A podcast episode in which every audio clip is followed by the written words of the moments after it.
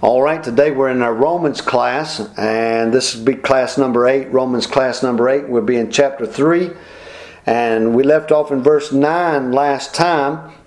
We covered some good things, verse 1 through 8, and I recommend again you go back and try to get those concepts. A little bit of a difficult uh, concept to explain, uh, and not a very not a very difficult concept to understand, but for me, it's a little bit difficult to explain. But uh, you can go back and get those concepts, and hopefully, you listen to it till you got it down pat. But you can go back and uh, look at your notes on those things and maybe listen to the class again if you need to and really get those concepts down because it really defines what God means about uh, letting God be true and every man a liar. And so that, that's really a good point that you need to have uh, a good capacity of. You, you need to have that down pat as you go forward in studying the scriptures. In verse number 9, he says, What then? Are we better than they?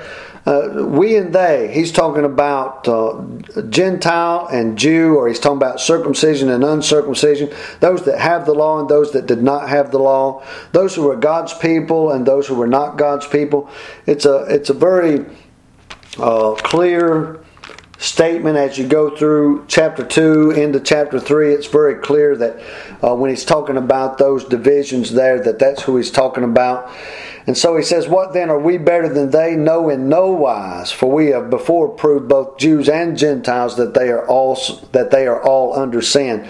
So verse 4 and verse number 9 are saying basically the same thing. Verse 1 through 8 proves that.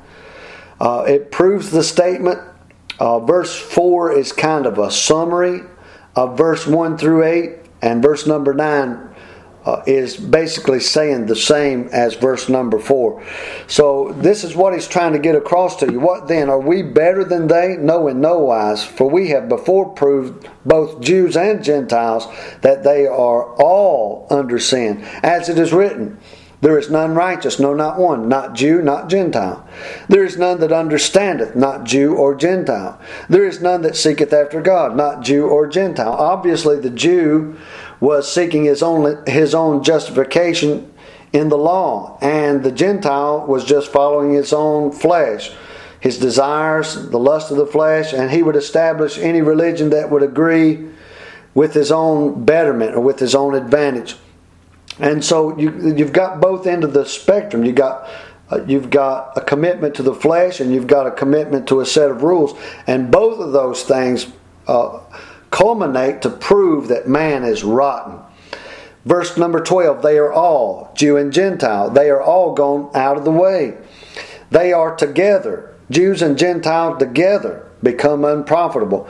There is none that doeth good, no, not one. Now, I hope you realize I'm not trying to add to the scripture when I add those Jews and Gentiles. When I say there is none righteous, Jew or Gentile, of course, Jew and Gentile, the words are not in the scripture, but I'm trying to focus your mind in on what is actually being said. That is what's actually being said. They are all gone out of the way. All who? Jews and Gentiles. So I, I, don't want to add to the scripture. I'm not trying to add to the scripture. I'm not saying that my own comprehension is worthy to be placed into the scripture. I want to make that clear. But when you study out this scripture, that's who that is what it is trying to tell you. Their throat, Jews and Gentiles, is an open sepulchre. With their tongues have they used deceit. The Jews, the Jews have done these things as well as the Gentile who the Jew considered to be a dog, uh, servants of self, worshiper of, worshippers of idols. And for that, the Gentiles were looked on as dogs and they were looked on as idols. Well, Israel been known to worship idols many times. And so it's been proven whether a man is following his, the lust of his flesh and the lust of the eyes and the pride of life, or whether he's following a set of religious rules both of those things work together to prove that a man is just a sinner. He's just an unfaithful man. He's just a person that doesn't understand God. He's just a man that's not seeking after God at all. Verse 14 Whose mouth is full of cursing and bitterness, Jews and Gentiles. Their feet are swift to shed blood, Jews and Gentiles. It doesn't make any difference if you're following the flesh or you're following the rule of the law. You're a bloody murderer.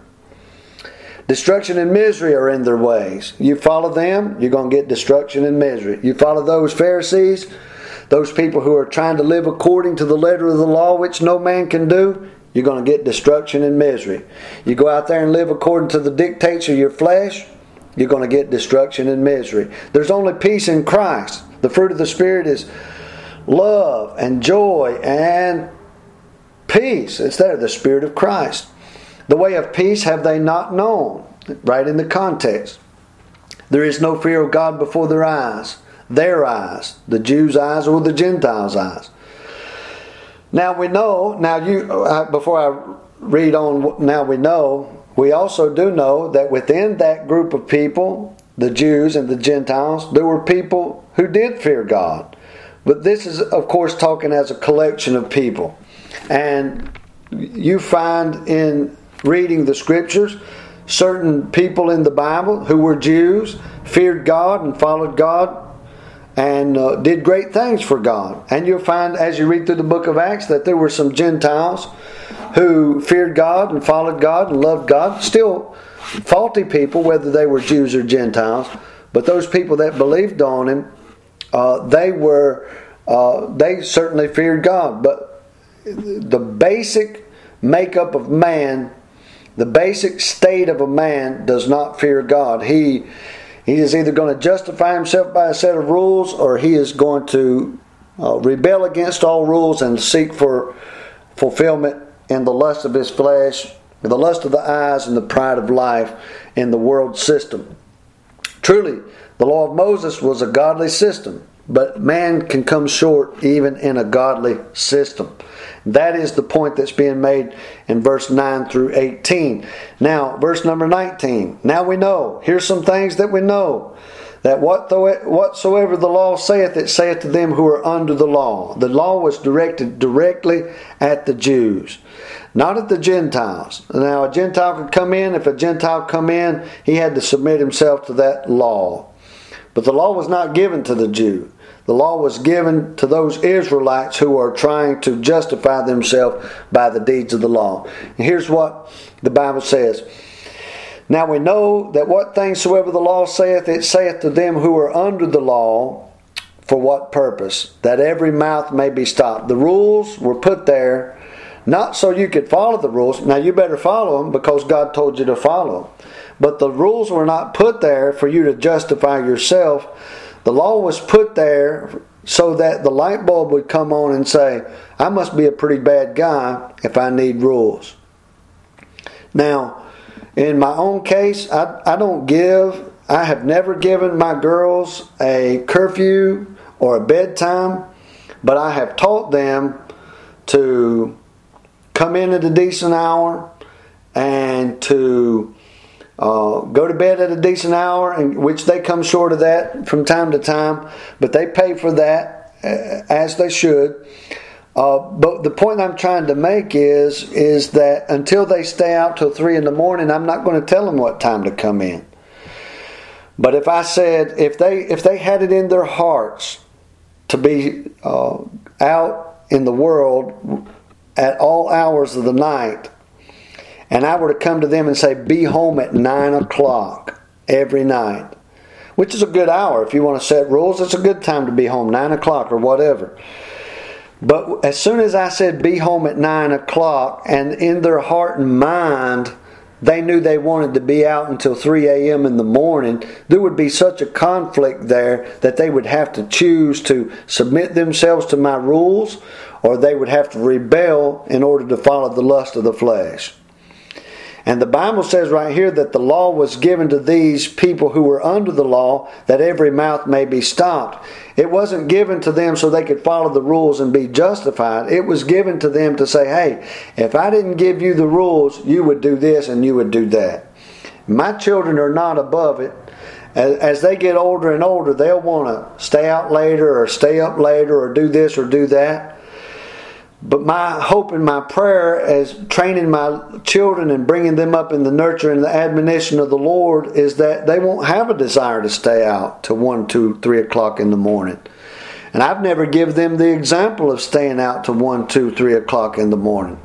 Uh, being a man that works at night, I have gave, given them a little bit of an example of, you know, from time to time having to be up late. And, and maybe in that they followed me a little bit in that, and maybe they should go to bed earlier than they do. But the whole purpose of the illustration is this God gave rules so that those rules would conflict with the nature of the man, and once it conflicted with the nature of man, he could bring them to a place of repentance. I gave you rules. You either tried to you either tried to follow them and you found uh, misery and destruction, verse 16, or you didn't try to follow him and you found misery and destruction. You either rebelled and found misery and, and destruction, or you tried to follow him and you found misery and destruction. The, the setting of rules can only be done because the people you gave the rules to have a great potential to live contrary to those rules. Thou shalt not kill. You don't have to give those rules to people who are not going to kill. You give a rule, don't kill, to people who you know are going to cut each other's throat. And the Jews should have seen that. Thou shalt not kill, thou shalt not steal, uh, not bear false witness, don't commit adultery. Well, we all want to do those things. So we must be bad people. And that's what this verse is saying in verse 19. Now we know that what things soever the law saith, it saith to them who are under the law. Well, Brother Mike, you could explain that better. I probably could explain it better. Brother Mike, that's a difficult way of looking at things. It might be a difficult way of looking at it. But this is the Bible. This is an eternal principle. You got uh, approach these harder concepts with the in the with the same zeal that you would try to figure out a new Apple iPhone or iPad or a new desk, desktop or something like that. We put we spend so much try, time trying to figure out all these scientific and all these technological advances and stuff like that. We give very little time to a Bible concept if it takes us a while to get it. If we have to listen five times to get it, we're not going to do that. But if I if it takes me two years to learn my iPhone before I trade it in and get the new iPhone, have to spend two more years to figure that out. That's all well and good, and we'll spend a thousand dollars on that. Spend the time to get these concepts in your heart and in your mind, because until you get until you get this concept of verse 19 down, you're going to be struggling to follow rules the rest of your life. Now, I myself believe in disciplined Christianity. But at the foundation of my Christian uh, of my Christianity, no matter if it's very disciplined or uh, mediocre discipline or very little discipline, at the foundation of my Christian discipline is the fact that I'm saved by the grace of God because I could not keep His law. I could not follow His rules and regulations. They are too high for me but because He has saved me and made me into a new creature in Christ Jesus. And He saved me not by works, but He created me in Christ Jesus unto good works, Ephesians 2.10.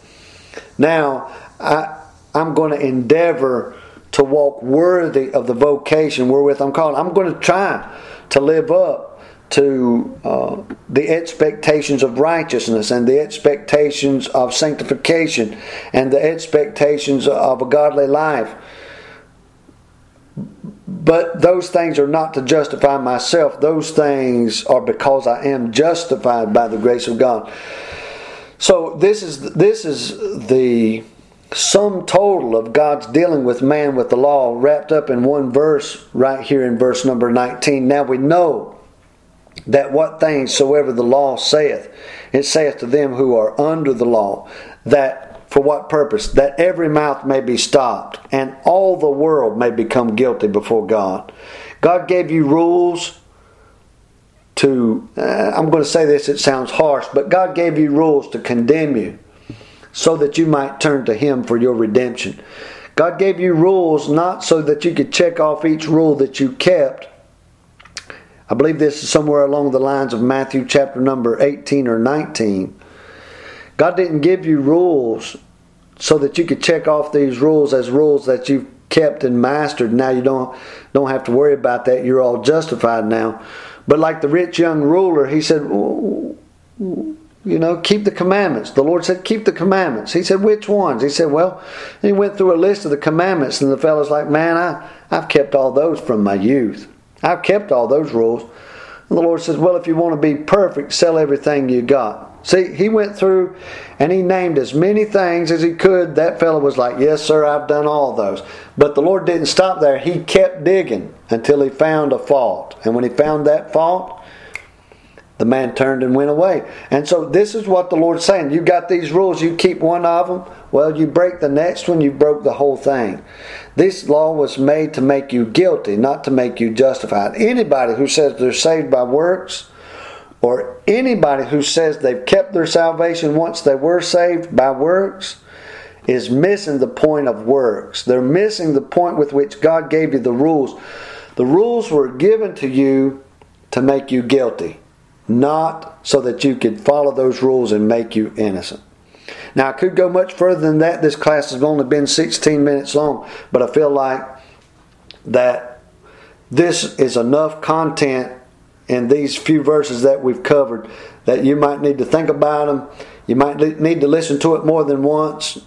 Uh, read the scripture definitely over and over again. Read chapter, uh, read this chapter number three over and over again. Memorize it if need be, and these concepts will become very plain to you. There's no use in going on and uh, and changing the subject slightly in the next couple of verses and getting into another uh, getting into another line of thinking and take your mind off of this. So while you're dealing with this class, this is again this is class number eight. While you're dealing with class eight, just stick with it.